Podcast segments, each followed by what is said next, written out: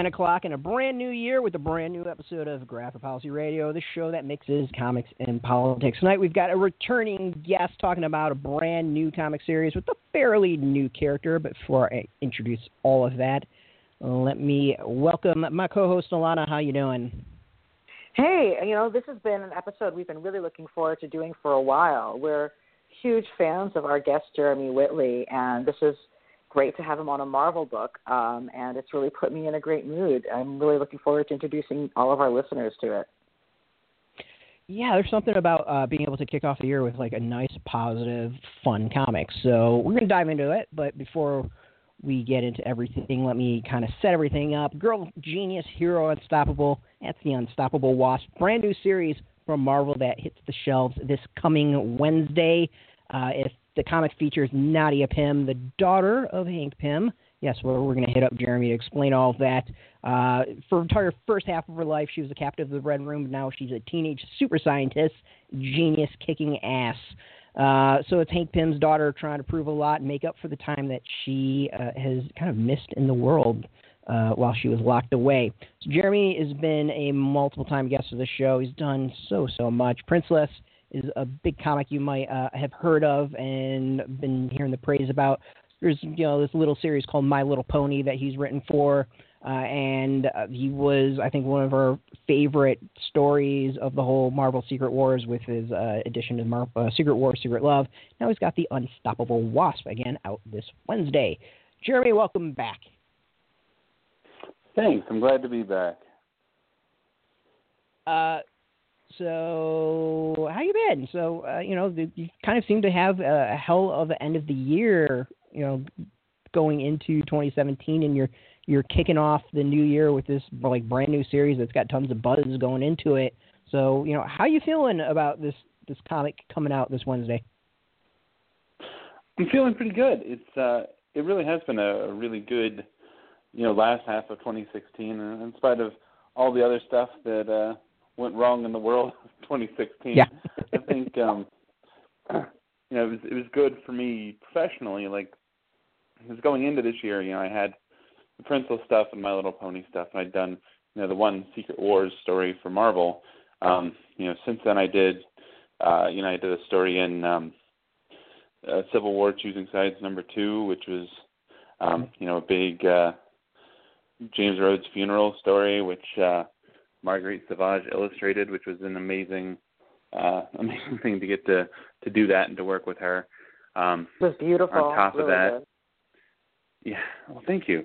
Yeah, and it was it was one of those that like I wrote the whole thing, and then when I started getting art back, I just started cutting chunks of my dialogue out of there just so you could see more of the art, because um, she's she's so good. Um, and you know, it had been at that point it had been a year between my two Marvel jobs, and um, you know, it, it started happening kind of all at once that things kind of fell into place. I did the um, Year of Marvel's October story with uh, Kate Bishop, which was a lot of fun, and um, you know, I, I got this job working on the Wasp and started doing that, and um, you know, some of the uh, dates for that got shifted back, and in the meantime, I was, um, you know, consulting with or having Mark Waid consult for me on it because he created the character and um, you know got invited to to co-write an issue of Avengers with him, which is doesn't get much cooler than that. So. Yeah, so and you, when you were with us last on the podcast, which was, gosh, I don't remember, but when you were with us last on the podcast, you talked about that issue, and and we got a little bit caught up on that. So definitely, folks, if you are a fan of this, which you should be, you can go back and listen to the older episode of Jeremy Whitley that we did um, maybe nine months ago or so. Uh, even if it's that, if that, I don't think it's that, Wow. that much. Jeremy's a regular. Yeah. It was back uh, late summer, early fall, I think.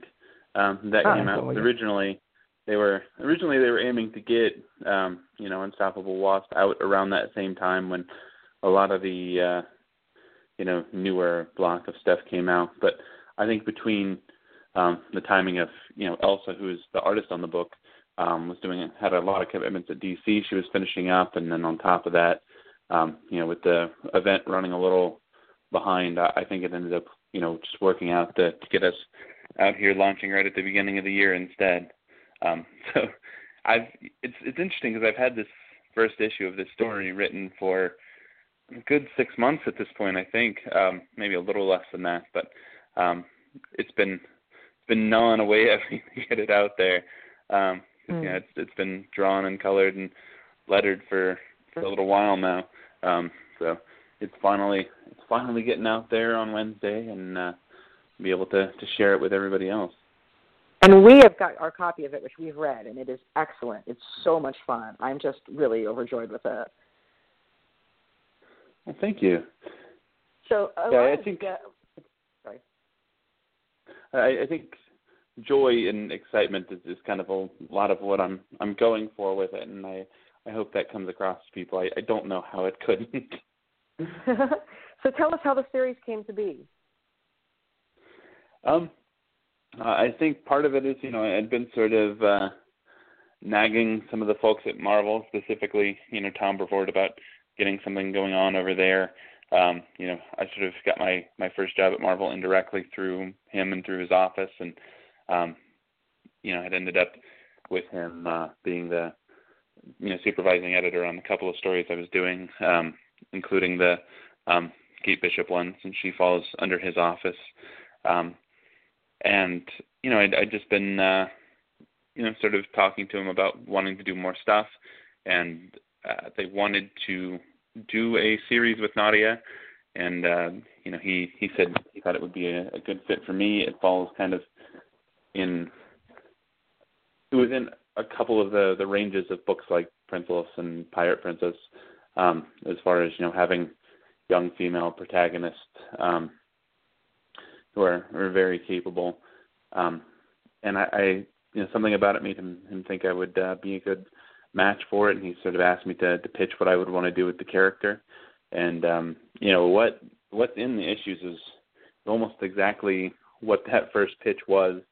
Um, you know, I I talked to uh, him and Mark Waid a little bit about what they what they think this character is about and what you know they see that they like about the character and um, I sort of you know brewed it down to I, I like the optimism um, that Mark writes her with that she's this nice, mix of intelligence and optimism that often we don't see in, in comics now that um, you know people can either be optimistic and starry-eyed and not smart um, or they can be intelligent and you know be one of those characters that's constantly waiting for the end of the world. Um, and I really like you know a lot of that I wanted to bring a lot of sort of that early uh, superhero and science adventure comic stuff to it. Stuff like um, early Fantastic Four and Doc Samson. It's just sort of you know these adventure comics that are based in science that are fun and exciting to read. And, um, you know they don't have to be this sort of um, apocalyptic science fiction that I think we've become so much more acquainted with, and with good reason in the last couple of years. Yeah, so for, for yeah, those no, I. Mm-hmm. I was going to say, for those who don't know, like, tell us about like the character and and why she's so positive and, and has this outlook because it, it is something that's very unique out there. You don't see this too often.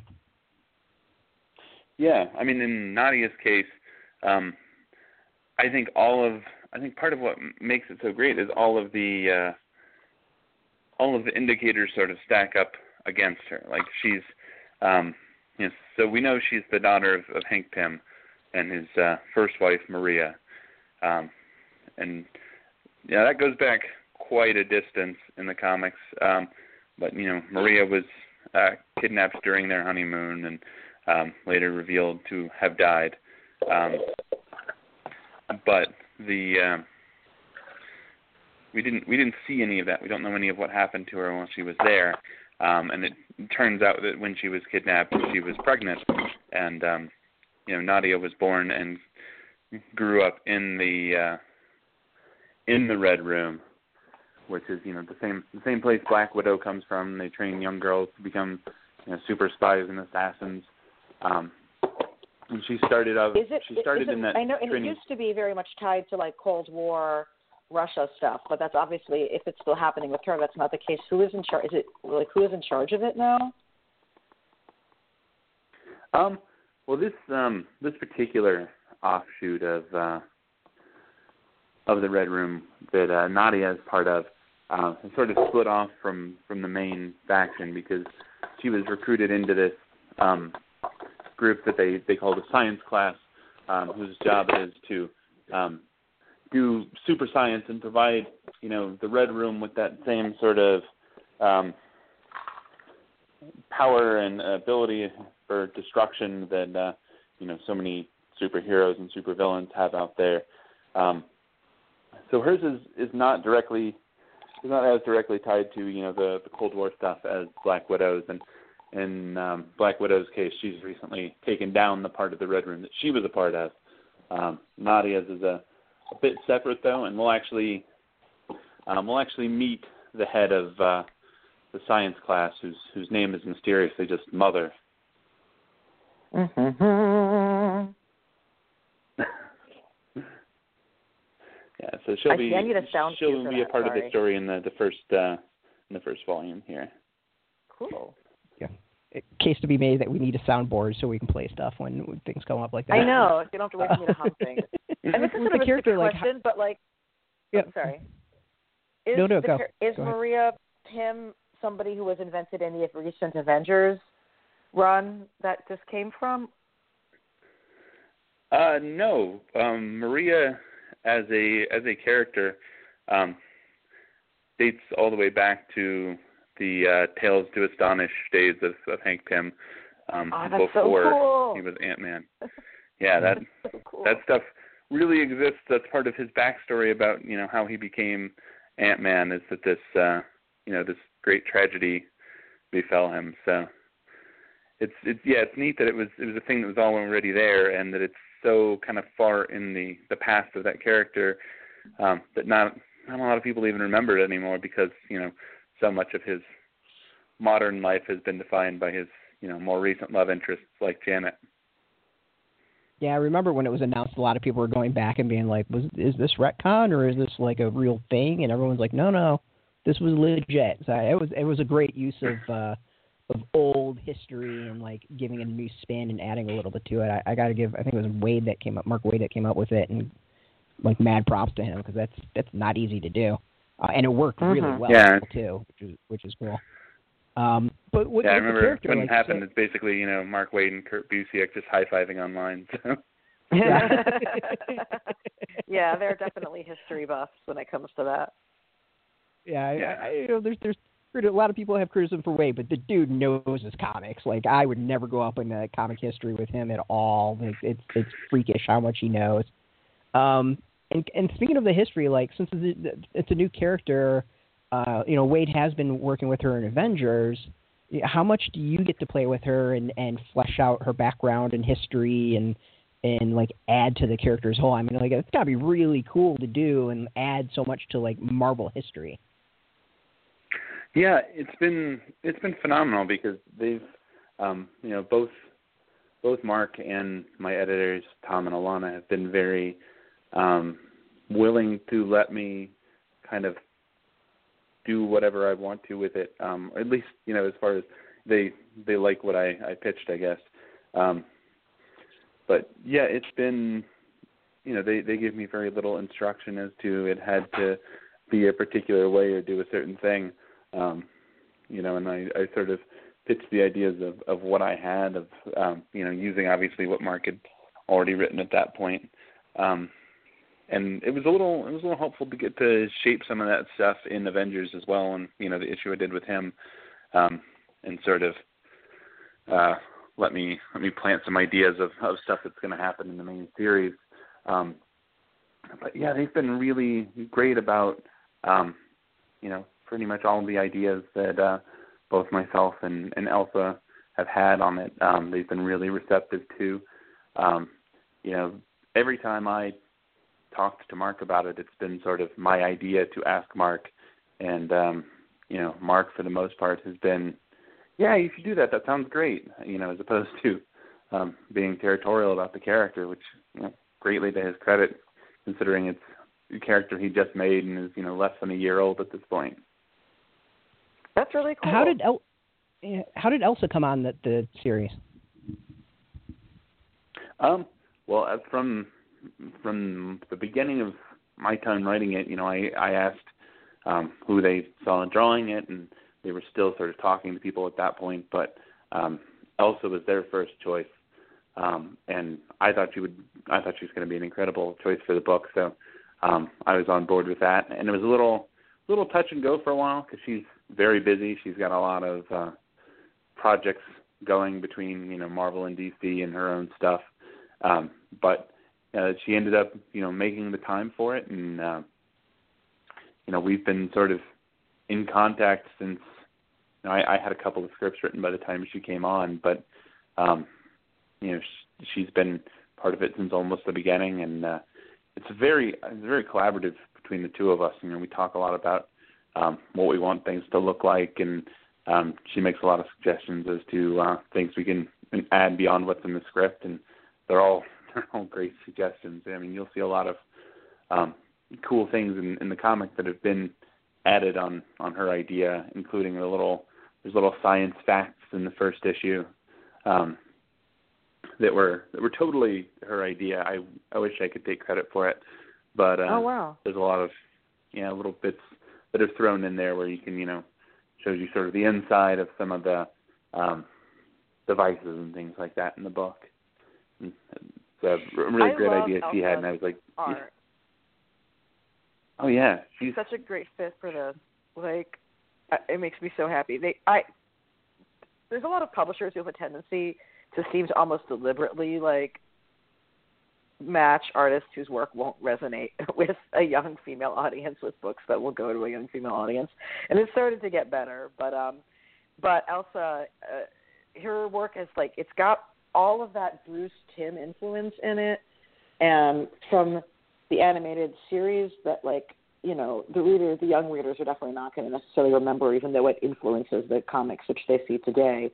Um, but it's it's it's so pretty and it's cartoony without being well still being very beautiful. And I feel like a lot of art that's cartoony isn't beautiful in that way. Um, and Yeah. I think this has an aesthetic that girls will like. at least I know I would have liked it when I was younger, and I certainly like it now. Um, and she draws, you know, young girls that look like she, she draws teenage girls that look like teenage girls, and grown women who look like grown women, and that's not something everyone does. People's clothing makes sense, which God knows is again an important factor of having a believable, relatable comic. Um, so I just think she's such a great fit for this.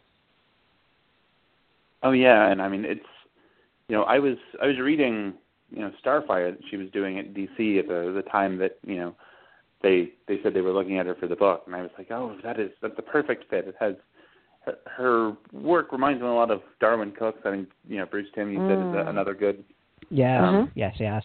comparison. But yeah, I I love the idea of having her work on the book. I loved her work, and um, you know she's brought a ton of stuff to the book, um, more than more than I can fully express from you know um, little things she's added in the art that you know have then sort of grown into other things in the story, and then um, you know we sort of between the two of us came up with that idea of uh, for the uh, letters page that we're doing at the the back of these, which is I would say pretty unique to our book. Yeah, let's talk about that a bit.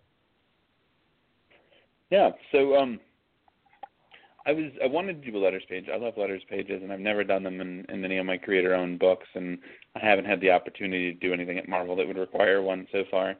Um, so you know, when we were working on this, I, I mentioned that I'd like to do that um, and find something cool and interesting to do with it. Um, and at the same time, Elsa had sort of come up with this idea that um, she had originally wanted to do through Twitter or Tumblr, where um, we would do little profiles of, of female scientists. Um, you know, a lot of um, big deal historical female scientists, things like that. Um, and you know, post them on there as we were doing the uh, as we were doing the series. Um, and I liked that idea, um, but I, I proposed you know doing it actually in the the letters page and actually focusing more on um, you know young women and um, young women who are who are actually working in science fields currently. Um, you know, people who are are doing the sort of work that uh, it's, it's the real basis for you know the fictional stuff that we do in the comics. You know, women who are are really out there changing the world in science and you know doing STEM work uh, or work in STEM fields. And um, so what we're doing in each one is we're trying to profile at least uh, two women in the back of each issue who are you know current scientists. We're doing uh, sort of quick little interviews with them where we talk a little bit about science and a little bit about comics. Um, and so far, we've you know everybody we've talked to is at a Twitter handle so that people can follow them and find out more about their work. Um, and it's it's been really cool because the uh, the first issue we've got a um, a couple of uh, women that we both know from from comics and from Twitter um, who are accomplished scientists themselves, and uh, we sort of put the the pitch out there for you know people to send us ideas for other people they'd like to see profiled, and you know, we've already gotten a bunch of suggestions, but it it ties in very coolly with what we're doing in the book um, because the uh, Nadia is sort of putting together her own lab of um, you know female scientists in the book. Um, it's called Girl. Um, it's the Genius in Action uh, Research Labs, and uh, the idea is you're uh, suggesting other people that you know a girl should be looking at to recruit into their their labs. So um, each issue, uh, Elsa does a quick sort of uh, head sketch of the person, and um, we we print the article, and people can uh, find out all about what they're doing, and um, they get to talk about science and comics. I love the lab you... being called Girl, by the way. That's a yes. neat touch.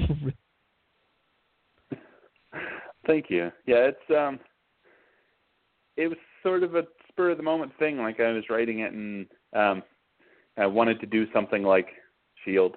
Um, you know that we could have a an acronym that means something, and uh, I, I played around with a couple different titles while we were doing it, but Girl ended up being the one that that stuck for me, and uh, I think has a, a nice ring. So we can now we're doing the Agents of Girl. Please talk Marvel into doing like the old school send in three dollars and get like a pin and membership kit thing, or whatever five dollars or whatever it needs to be today. Yeah, I, I would. The I would you know, love. Yeah. yeah, whatever it's got to be now. Go old I, school. I, would, would kill for I'd that. love to do something about that. Elsa and I have talked about uh you know putting together uh cards you know that people can get at uh conventions and stuff like that. I'd love for Mm. Marvel to do something with it. That would be really cool. That would be awesome. And if you got a Kickstarter, it, kick like go. Just whatever we got to do, let's push it. We'll make it happen. It's such a Yeah. fun thing. Like I got to the end of it, I was like, oh, this reminds me of like the, the old school '80s like secret things that you could uh, mail away for in comics, and kind of missed it. Really, really missed it. Yeah, that would be that would be really cool um to do something like that. and you know, they've Marvel to their credit has been very um gung ho about it. You know, they they did a, an interview with us for Marvel.com, and they've pushed it a couple of other places, and um, it seems to be something they're excited about continuing to promote. Um, so hopefully, it's uh, it's something we'll see, you know, pop up in more comics, and we'll see uh, Marvel sort of talk more about it because we're we're definitely going to do more with it in our series. Yeah, I, I well, actually one of the questions I had for you, you know, you're a parent. What obviously I'm an adult. I read this comic, I loved it. But like in terms of kids, like what age range do you think they have have to be for to be old enough to like get it? You know? I don't know. That's that's a good question because I don't think there's I don't think there's any mature content, anything that I, I would term that way. Um, No, but just like from No, a comprehension standpoint, I, I'm really terrible Yeah. with that. I feel like I feel like everybody should be able to get it at some level because um you know, if we're talking about kids in the eight to ten age range, which is, is what people recommend Princeless for, librarians and all that, um I definitely think kids in that that age range and, you know, probably as young as five, which is, is how old my daughter is, would be able to understand um the story and enjoy it, you know, even if it's just for the giant robots and growing and shrinking and all the the fun parts of it. um, You know, and I think it's ultimately going to be something that's uh, a little more deeply layered. Has you know some some areas of you know techno babble and, and jargon and um, things like that that'll be maybe a little bit harder for them to pierce, um, but wouldn't be you know beyond them um, liking and understanding it the same way you know you do Star Trek or Star Wars or something like that.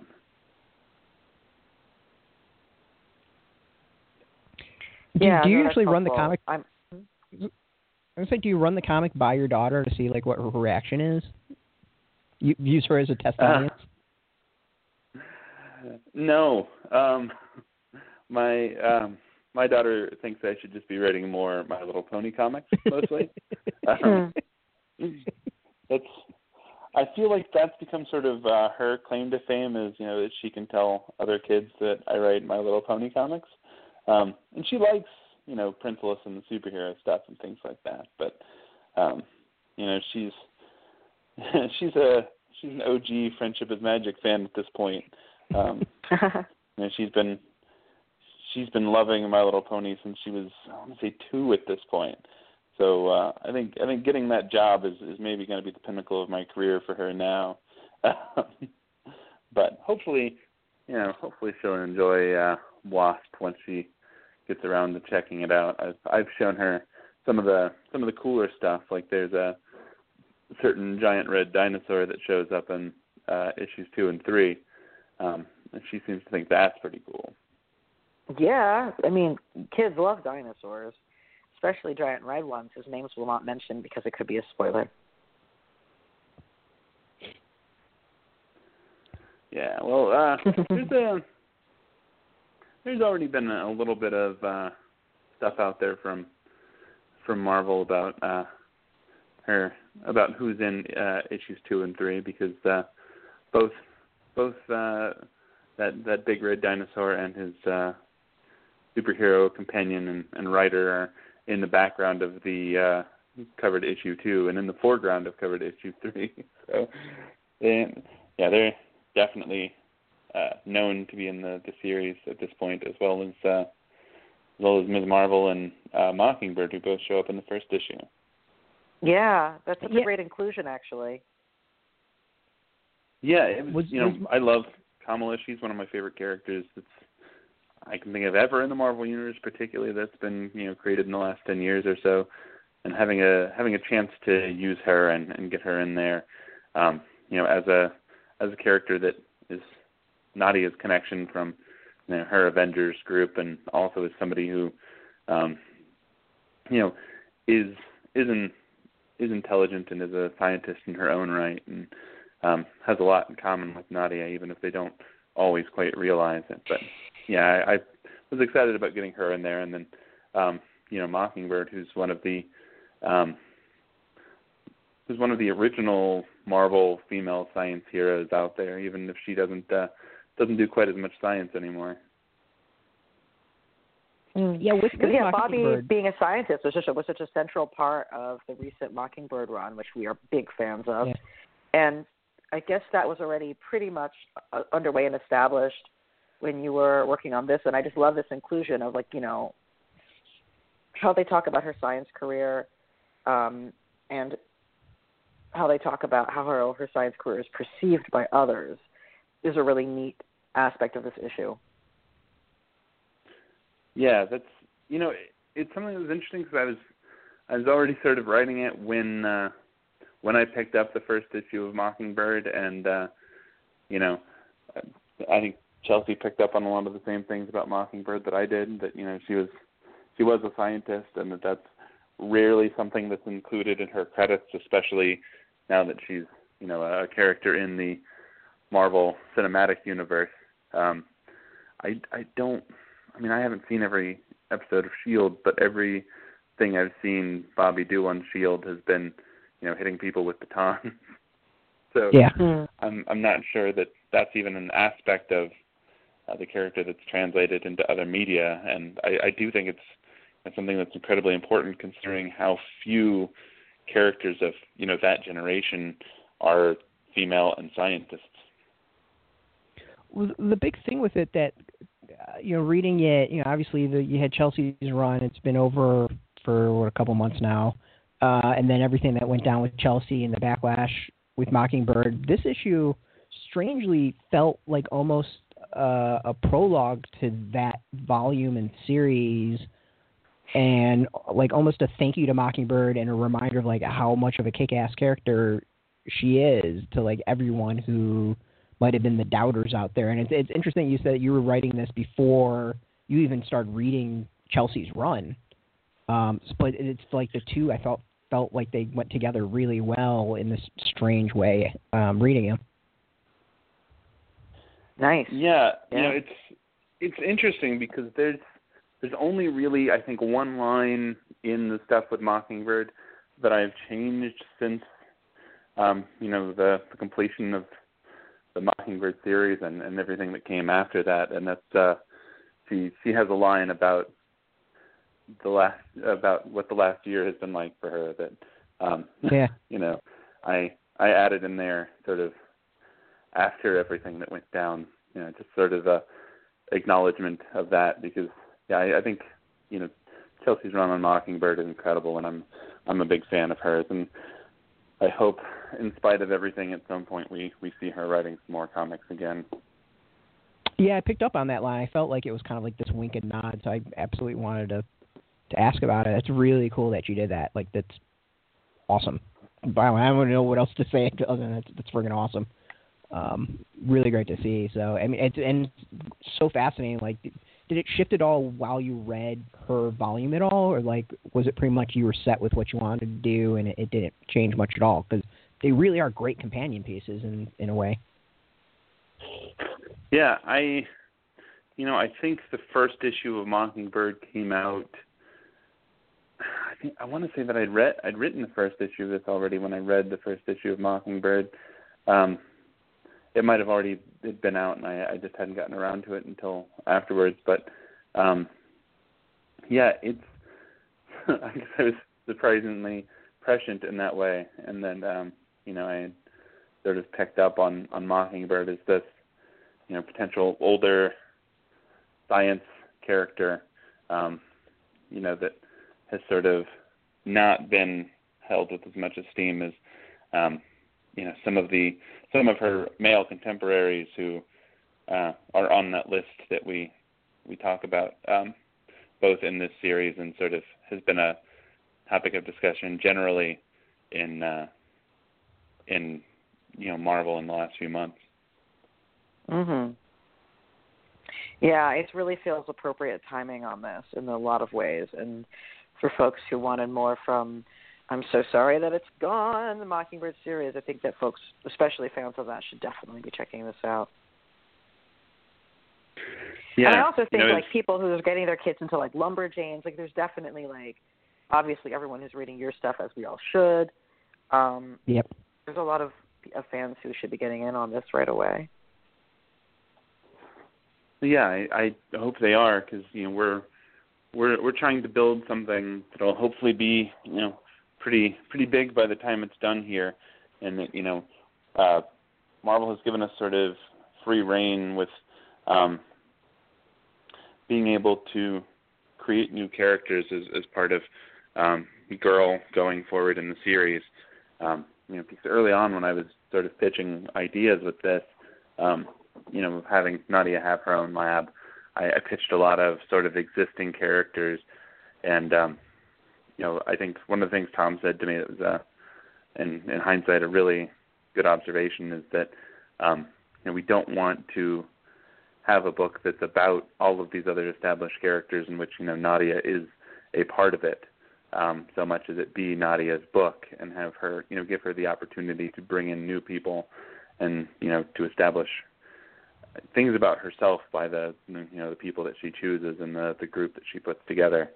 Um, and it's it's also you know it's given us the opportunity, um, myself and Elsa, to add some some new characters to the Marvel canon, which you know I, I really look forward to over the next few months. People getting to to meet our uh, group of young girl scientists. Can I can I pitch a, a villain named Mr. Ogenist who is all against smart women and might have a slight alt right bent.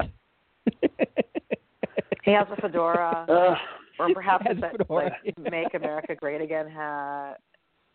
Looks like the Twitter egg profile. There you go. That's his logo as a Twitter egg. Yes. so It's so I have this book about pirates. Um,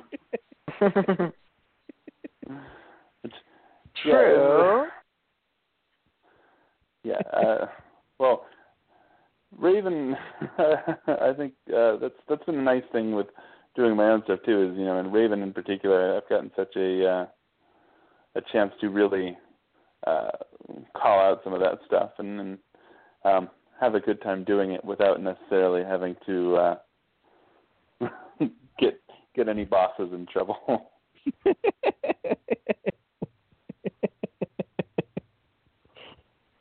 you're, not willing to to to, to bring the uh, the pain down on Marvel yet, are you? You're just you're gonna you're gonna save that for your own stuff. Uh, you know, I, I think I think we we call out a a certain number of things in in Wasp that uh, you know, I think are important to pay attention to, but um, it's maybe not quite as much uh, in your face as uh, as the Princeless books are, which you know hopefully will uh, maybe get some some people reading it who uh, in the past have been uh, a little a little turned off by how um, expressive some of some of our uh, ideas are in Princeless. Fair. Uh, there's certainly a number of people on Twitter and Tumblr who have expressed to me that uh, I need to tone it down. Oh God. Amp but it they were up. Amp it up. about it. Like you are really one of the Yeah. best creators in terms of social media uh, use and Tumblr and engaging with fans and stuff like that. And you've really got your supporters. And we will, you know, make sure that we spread the gospel of your work, so to speak, and help it get into the right hands and and get support out for it.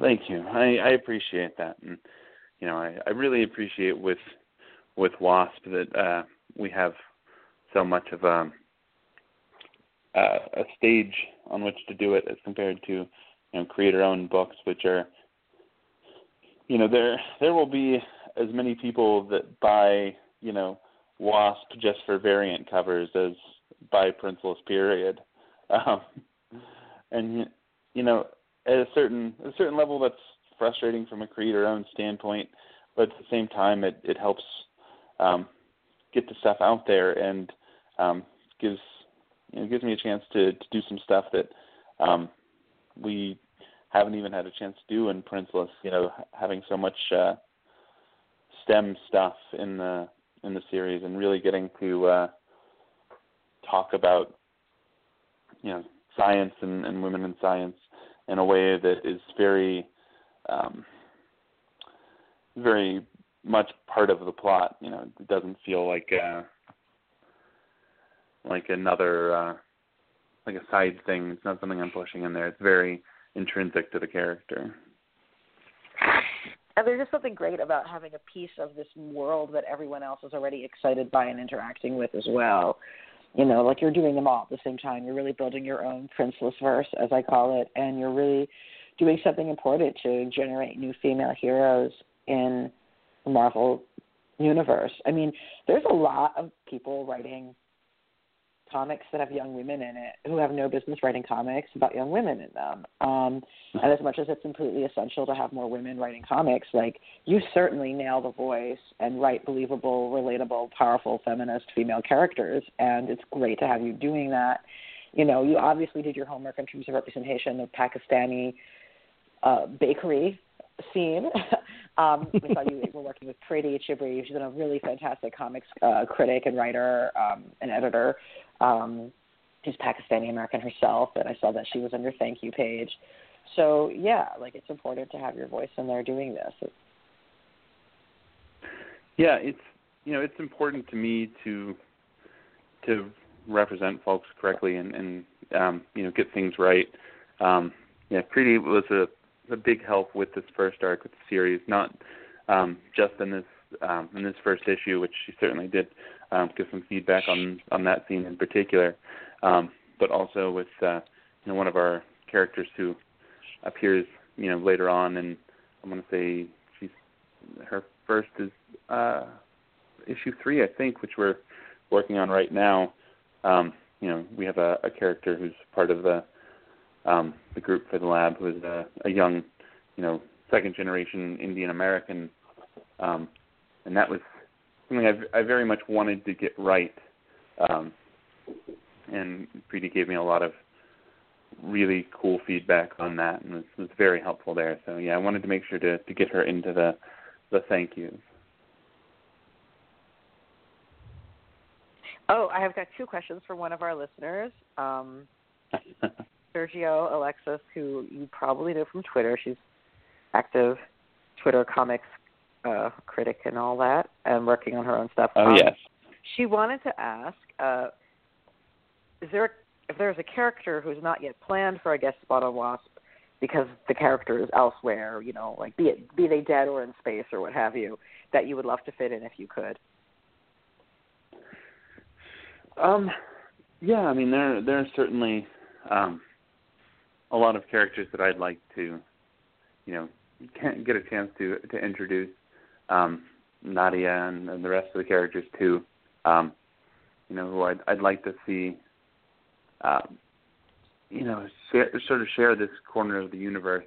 Um, you know, currently we don't have anything with uh, Riri Williams that's you know in our initial plan because when we, when we were starting the story, um, she hadn't even been introduced yet. So, um, mm. you know, I didn't want to didn't want to um, attempt to write a character who was not actually appearing in the comics yet. Um, I didn't have an idea of how she would sound and, and what type of character she'd be. Um, and of course, I'd I'd love to. Uh, I'd love for Nadia to meet uh, some of the Fantastic Four. Particularly, it would be nice for uh, her to to have a meeting of the minds with Valeria at some point. point, and have two of the daughters of two of the most you know brilliant scientists in the world. Compare notes on being some of the most brilliant scientists in the world. Ooh, that's a good Cool. one. That's a really good one. Yeah. I mean, yeah, that I, would be that would be wanna, neat. Of course, Like, hmm yeah, of course, Fantastic Four stuff is in uh, a bit of a transition as far as I know right now. So we'll we'll see how Yeah. that goes. I'm totally. It'll be back at some point. Right now, like it's a concept. Yeah. So, um, but anyway, um, yeah, I think like you're, you're something that's interesting that uh, see, no one's gonna have less read the comic yet, so I don't want to give it away. But there's definitely a great scene in this where you talk about like how who, who determines who even gets on our lists of scientists that we know or characters that we know, and going outside of your lists of who you normally think of when you think of people who are outstanding in their fields.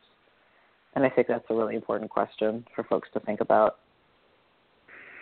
Yeah, I mean it's the the scene you're talking about. I, I think has a talks a lot about sort of inherent bias, which I mean is you know is a problem we're I think very familiar with in comics. Is you know people see people who are are doing um, you know the the sorts of things that they think are important that are often the same sort of things that they're trying to do, and they tend to have you know a lim- a window limited both by um, you know what what they have time and space to see and where they're looking.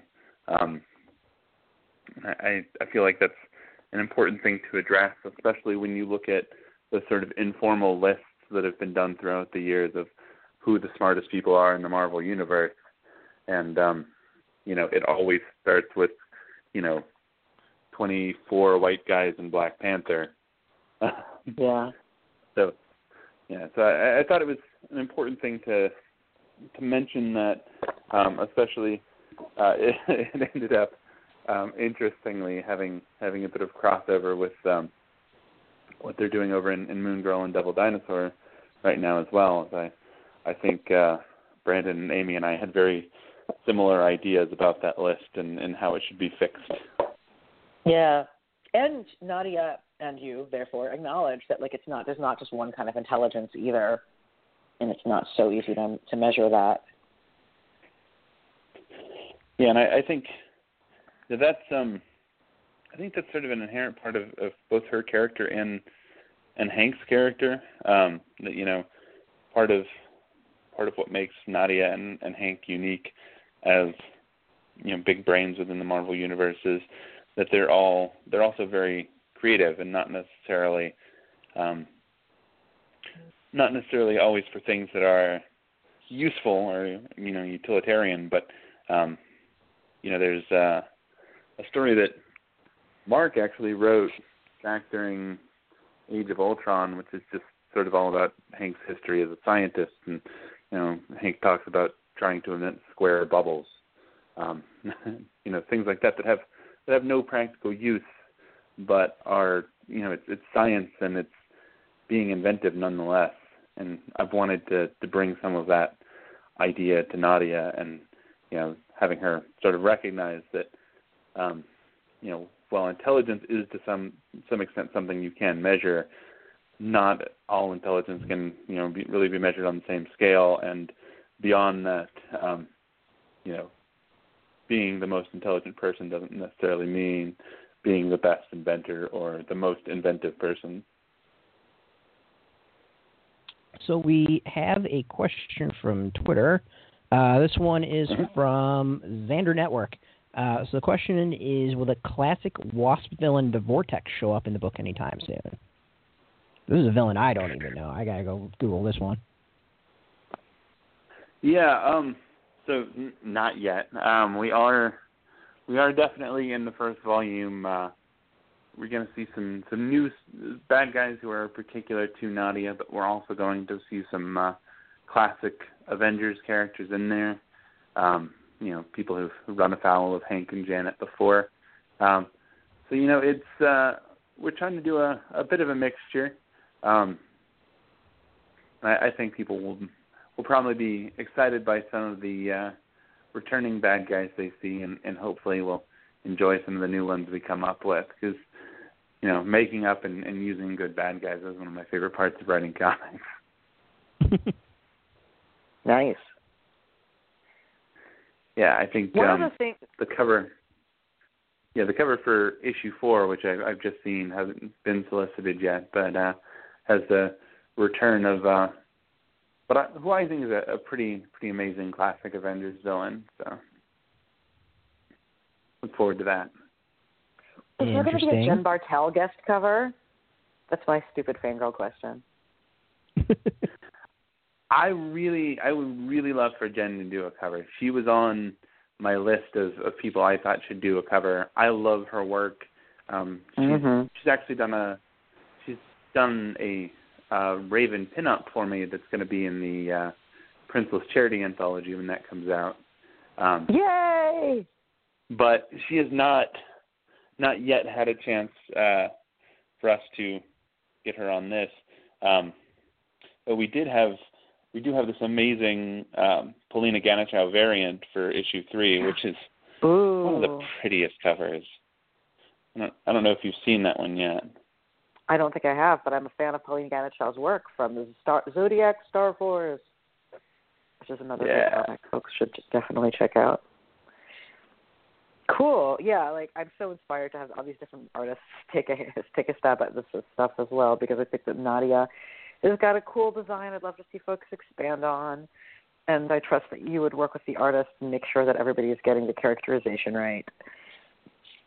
Um, oh, speaking of uh, things that are topical, um, Brett and I actually were both talking about you know it being interesting right now to be writing a character who was raised in it seems to be sort of raised in a parallel Russia type situation. Um, you know, uh, the red. I, like I said, like I'm still kind of unclear on like what the red room maps to these days, but it, you know, this sort of began in back as as an entity entity when Marvel Comics were very much rooted in the Cold War conflicts between the U.S. and the, at the time Soviet Union. And you know, right now you have a character with a uh, she's you know a Hungarian in, in part of her heritage, but her with a with a specifically Russian sounding name who's, you know, going in and having adventures across America. And it's just interesting to sort of see like I mean, obviously all of this was written prior to all the Putin um, interference in the election stuff, but I would love to think about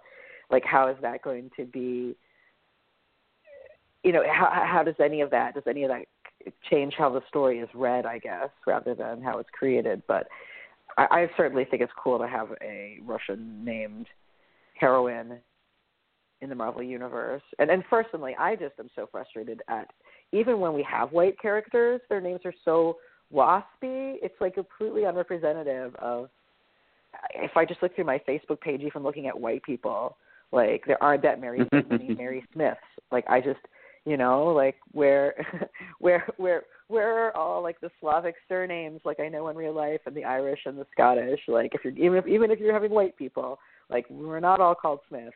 I'm kind of babbling about this at this point, but I was just wondering if you think that the recent uh, re-examination of the U.S. relationship with Russia colors how the story will be read at all, and do you think it's going to impact how Nadia interacts with the world later on? Yeah, I'm I'm curious.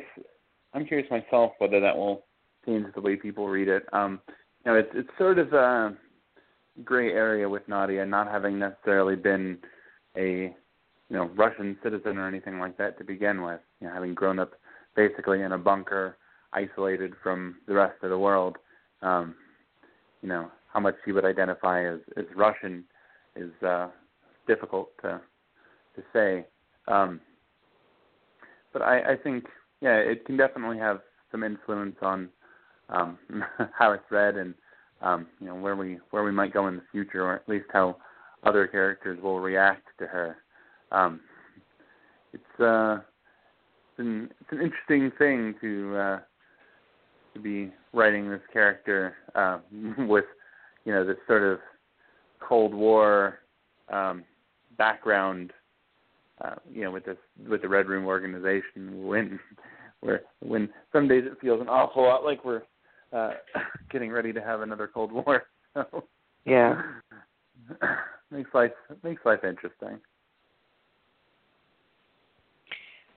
Um, with with with be with her being uh sorry, I with her being Wasp, like definitely the character design for her with her particular form of Bob is a bit of a reference to the haircut of um, the Wasp character from the Marvel Cinematic Universe, even though this is a totally different character. It's sort of kind of weird. They're sort of operating on these parallel but separate tracks, really, from the Marvel Cinematic Universe. Given that fact, is there any sort of conversation around the movie versus the the work in here? The costume and the hair is the same, but the character is totally different. The age is totally different. The origin story is totally different. Yeah, it's um it's interesting because, you know, there obviously are parallels between the two characters. They're both um both Hope um from Hope Van Dyne from the movie and uh Nadia Pym from the comics are, are both um daughters of Hank Pym. Their mothers are both dead. Um, their names actually both mean hope. Um, just one of them in Russian. Um, and you know they are both scientists in their own right. Um, mm-hmm. But honestly, that's about that's about where the parallels stop. Um, and, you know, it's uh, there's a lot of questions early on from people about you know how much it would relate to um, the movies and you know the character of Hope in the movies. Um, and the reality is, like, there's a lot of ways in which it it just can't. It just doesn't.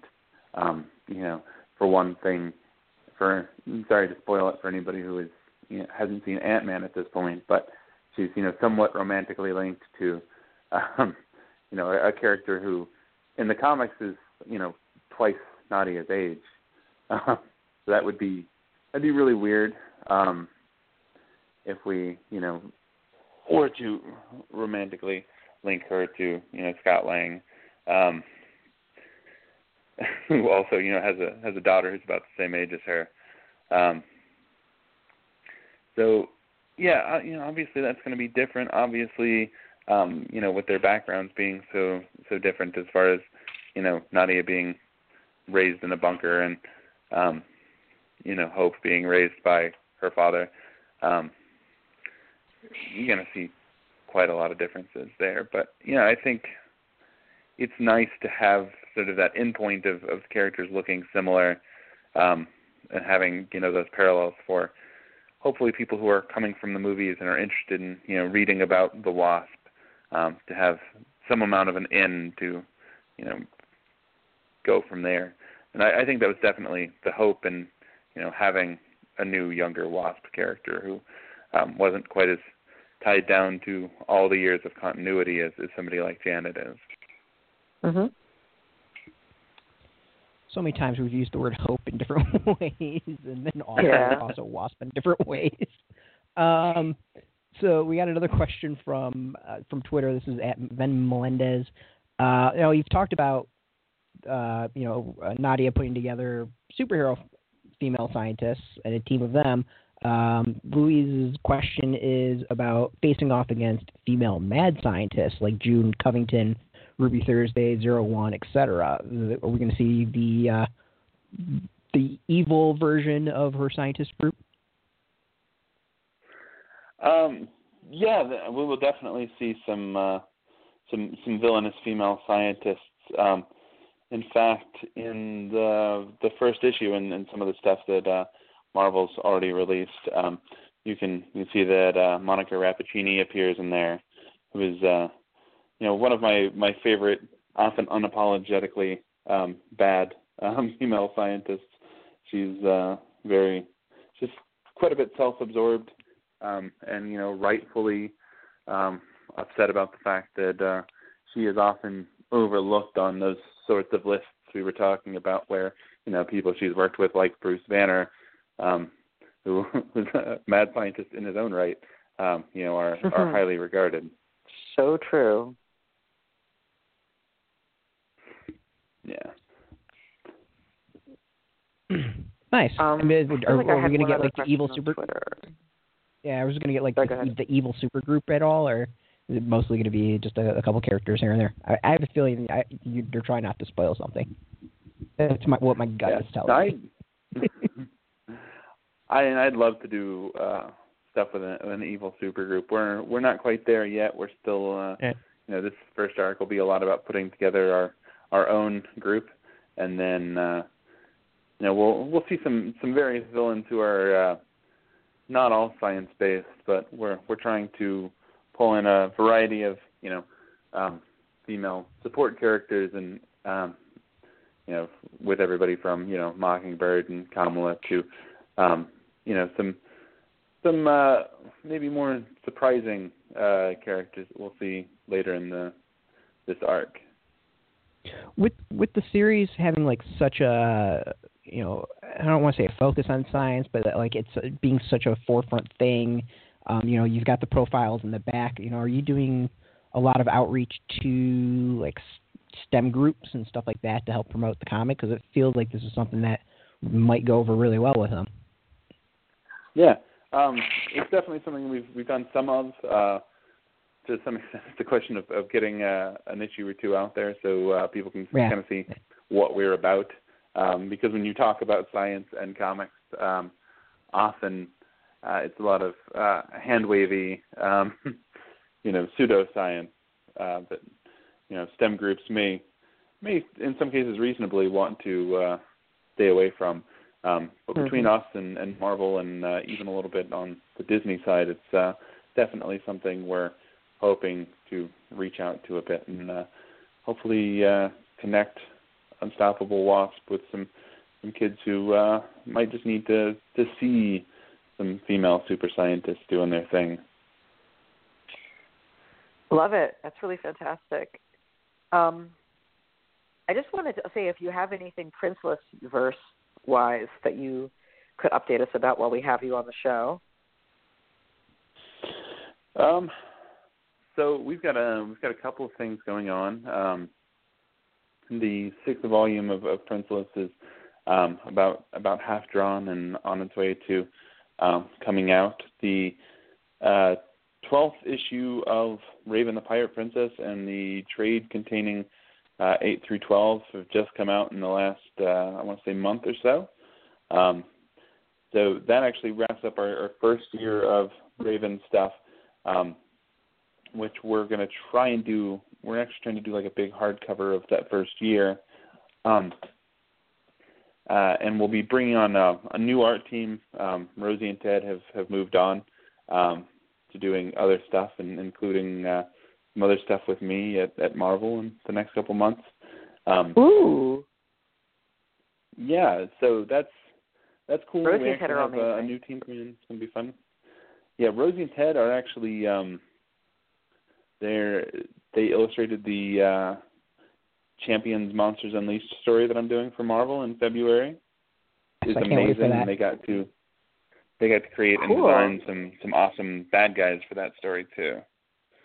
Um, Oh, how neat. yeah, and and on top of that, um, they do have you know one more Pirate Princess story left to come out, which will be part of our uh, our anthology when that comes out. We have our charity anthology, which uh, I know I talked to you guys about before, um, Mhm. which we're hoping to get out. Um, I think we're going to start releasing the stories digitally, um, since we're we're still waiting on a couple. Um, so we're going to release a few at a time digitally, and then uh, collect them all into a um, hardcover at the end. Um, but they uh, they did one of the first stories we'll be releasing. Um, they illustrated a a story called Backwards, which is uh, written by some folks you may know, um, Kelly Sue DeConnick and Kit Cox. Hmm. So, yeah, put put together a nice uh, Raven and Crew story, which I'm I'm really excited about. People getting to see uh, both both what they came up with and you know what Rosy and Ted can do because yeah, Rosy and Ted are uh, fast fast rising stars there because not only have they um, not only did they do this, but it's been recently announced that uh, since they they got this story done so well and so quickly, they actually got a uh, gig filling in part of an issue for Captain America. So pretty neat. Cool. Yeah. But oh yeah, I'm I'm psyched about um you know, obviously in addition to the Wasp stuff, um I have two Monsters Unleashed stories that I wrote that are coming out in February. There's the Champions one that they're drawing and then the uh all new X Men one which is being drawn by Carlo Barberi. Oh wow. Nice. Yes, I can't wait for the Monsters Yeah. Unleashed. Just that all of it sounds like goofy fun. Um, so it's gonna be really interesting. I have no idea what the hell to expect for that whole event, though.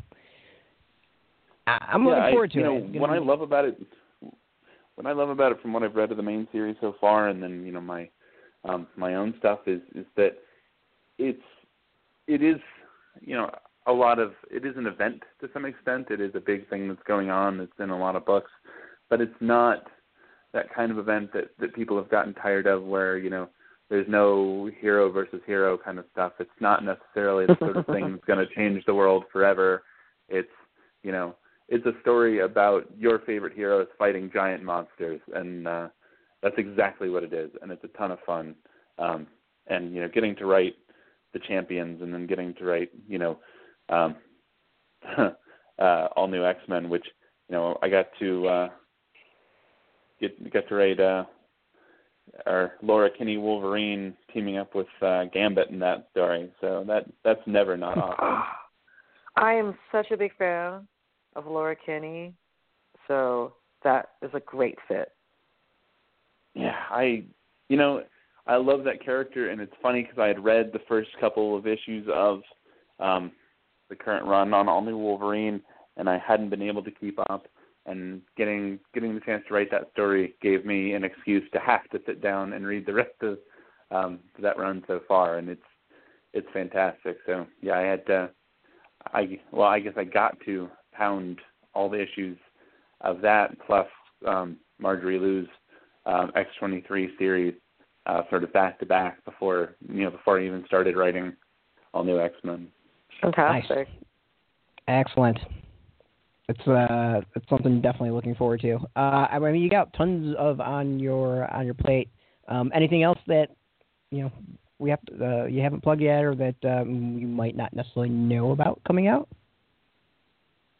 Um, well, let's see. Um, the the paperback of the um, Year of Marvels uh, collection got announced, and for anybody who didn't read um, my story in um, Uncanny, which was a, a Kate Bishop Halloween story um, that is originally a, a Marvel Infinite comic. Um, that's a lot of fun. I would definitely recommend checking that out. And that whole series is really fun because it's a lot of you know your your favorite Marvel characters and seasonal based adventures. There's a you know a Ryan North Spider-Man story in there, which is um, definitely worth reading. Um, and it's uh, I, I had a ton of fun writing that story. Um, so that'll be in paperback if if people haven't read it. Otherwise, um, I'm working on some some new stuff both for uh, uh, Marvel and, and IDW for My Little Pony stuff that uh, will hopefully be announced fairly soon. Um, I, I think in addition to that, you know, it's it's mostly Princeless stuff and some other some other stuff I'm pitching, which hopefully I'll get a chance to do in the, the next year. I have a lot of you know, little series I'm I'm working on that are creator owned stories, which I'd, I'd like to get out there. Cool, excellent. Well, I mean, we definitely have a career that we love, and we look forward to following it in the future as well. So, thank you. Well, thank you. Uh, I'm, well, I I'm mean, always glad to come on and talk to you guys about it. Yeah, for I mean, we're kind of kind of wrapping up because uh, we're a little over an hour and trying to to not take too much of your time since you're rather busy writing a lot of comics. Uh, for those who haven't, uh, you know, followed you or who don't, uh, do you want to go and and tell them where they can uh, connect with you online and keep track of everything you've got going on? Yeah, um, Twitter is probably the best place to get a hold of me right now. Um, I'm jrome58, so J R O M E 58 on Twitter. Um, I tweet a lot about comics and then random conversations I have with people and strange things I find on the street. Um, I'm also on uh, Tumblr. It's uh, at Princeless Comic, um, where I talk a little bit about Princeless and then all the other stuff um, that I've got going on in comics and various and sundry other stuff. Um, those are those are probably the two best places. I'm on Facebook, but I rarely actually check it.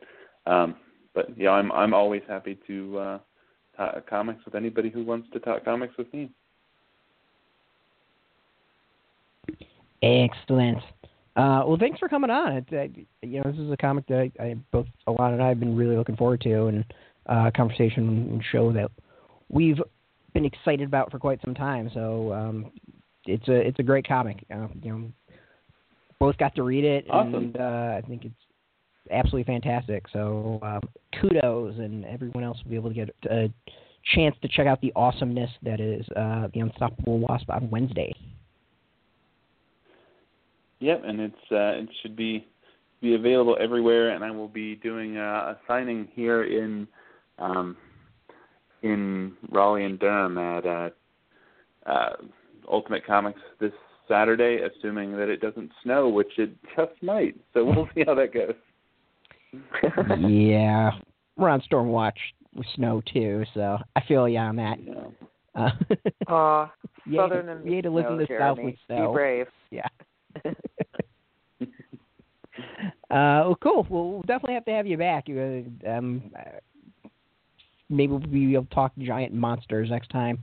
Get a better idea when that uh, comes out. So, um, as always, thank you very much for coming on. Oh, thank you, and uh, I look forward to talking giant monsters with you. awesome. Uh, take care. and talk to you later. You too. All right. Bye. Bye. All right. That was a good one for the first episode of the year. Um, it was one I seriously we have got been looking good forward to. For, coming up. Yeah. yeah, lots of guests uh, we're working on. So should be a great year of Graphic Policy Radio. Um, but seriously, folks, this is a fantastic comic. It's a lot of fun. The art is amazing. Um, it's just a fun comic. It's the best way of putting it. Like I, I smiled Mhm. throughout reading it. It's nice and goofy and um, kick ass and you know hits all the right notes. So uh, go get it this Wednesday. You can get it at local shops. Um, ComicShopLocator.com, I believe, is the site to go find a, a comic store by you. Of course, you can also get it on Comixology. Uh, Amster, Amazon for Kindle will have it. Uh, I don't know if Google Play will have it, but you can get it online. Tons of locations. Uh, if you uh, if you're not able to pick a physical copy up. So go get it. You'll uh, hopefully you'll be entertained. Um, but yeah, anything else before we kind of wrap up the show? Uh, nope, I think that's it. Thanks, you guys. Cool. Yeah. So uh, thank you for joining us. Twitter at yes. Yep. Folks can follow me on Damn Twitter it. at e l a n a underscore Brooklyn, like the city, um, and that's the easiest way to follow my work. Yeah, 2017 will be the year that I finally get that right and stop fussing up that part. Uh, for folks who want to, uh, you know, catch comic news, all that, you can go check us out at graphicpolicy.com. Uh, every single day we've got something new. I post up a nice little rant uh, that we will be having really cool features and articles every day, something original. Um, everything's a little bit different and should be a fun year. Uh, so check us out, graphicpolicy.com. If you want to follow us online, you can on Facebook, Twitter, YouTube, all that at Graphic Policy, keeping it nice and consistent.